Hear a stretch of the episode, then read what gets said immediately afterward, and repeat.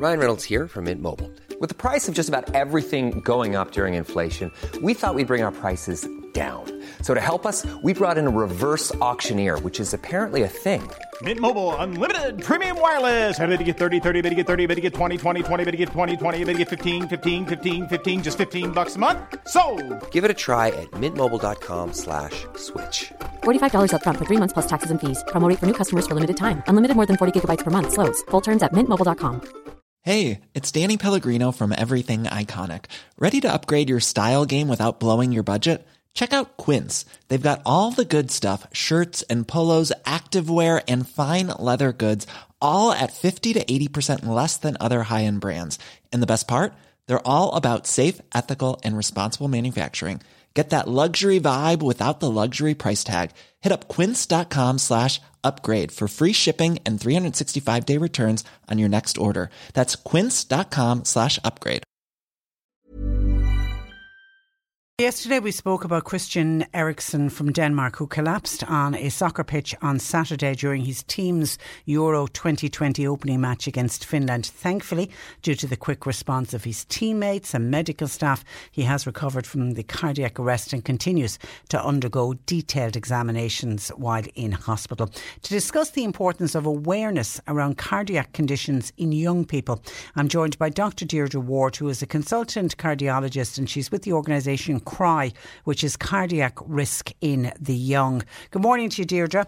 Good morning, Patricia. And, and you're welcome. The way Christian Eriksen collapsed, how common is that?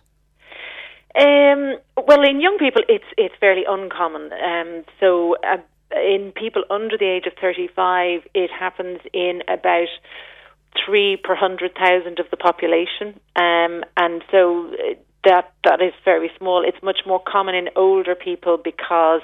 Uh, heart attacks are can cause this, so it, it, certainly would be much more common in the over 65. Um, but it does happen in young people, and unfortunately, very often the outcome isn't as good as it was for Christian Eriksen. So we know that um, somewhere between 80 and 120 people under the age of 35 will actually die of sudden cardiac death in Ireland every year. And no warning signs? Often not. I mean, sometimes it's hard to determine that absolutely. Um, sometimes people will have had previous uh, symptoms such as unexplained blackouts or uh, significant dizziness or severe palpitations, racing of the heart for no particular reason. Sometimes people are limited in their exercise capacity because of heart muscle conditions, um, but sometimes people don't appear to have a warning. And unfortunately, sometimes you can have an underlying condition and it doesn't affect your function unless your heart rhythm is suddenly disturbed and becomes chaotic, and that can unfortunately be uh, fatal in the first instance. And I mean, Christian Eriksen, he's 29, a full time soccer player, so, you know, extremely fit. Could, the, could his workload and his workload as a soccer player, could that be anything to do with it? Not usually if you have a normal heart. So if you don't have a pre-existing condition, you shouldn't be able to exercise yourself into cardiac arrest. But if you have an underlying condition, exercise will increase the chances through uh, sort of relative oxygen deprivation um, and also sometimes through becoming overheated, dehydrated, uh, the salts or electrolytes in your system being deranged by the high level exercise and sweating and, and that sort of thing. Um, so it, it, certainly is increased with exercise, um, but the exercise on its own shouldn't be an issue. It, it's usually if you have an underlying condition.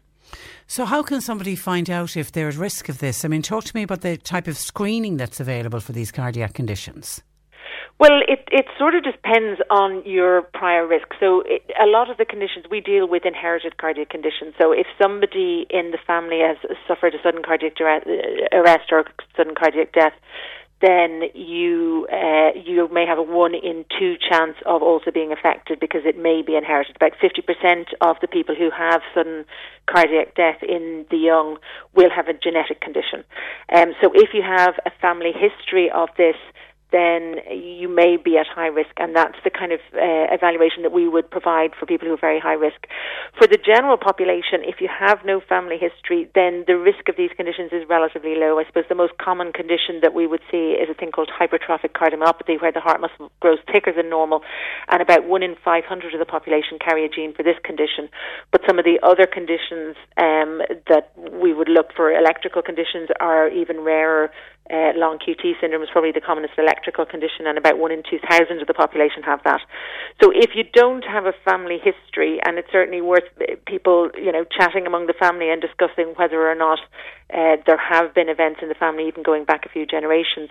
If you don't have a family history, your risk may be small, but for most sporting activities when they're played at a high level now, they are usually asked to at least fill in a questionnaire to say um, if they have any symptoms uh, that limit their ability to play sport, or if they've had severe palpitations or dizziness or unexplained blackouts. And if they have had any of those, then they're usually recommended to go for at least a resting ECG. So that will give us information about the electrical system in the heart, and it, it is often abnormal if they've heart muscle problems as well. Um, and then, if that's abnormal, people go on to have further testing with an echocardiogram or ultrasound of the heart, and then sometimes electrical or exercise testing, or, and when wearing a heart rhythm monitor for 24 or 48 hours.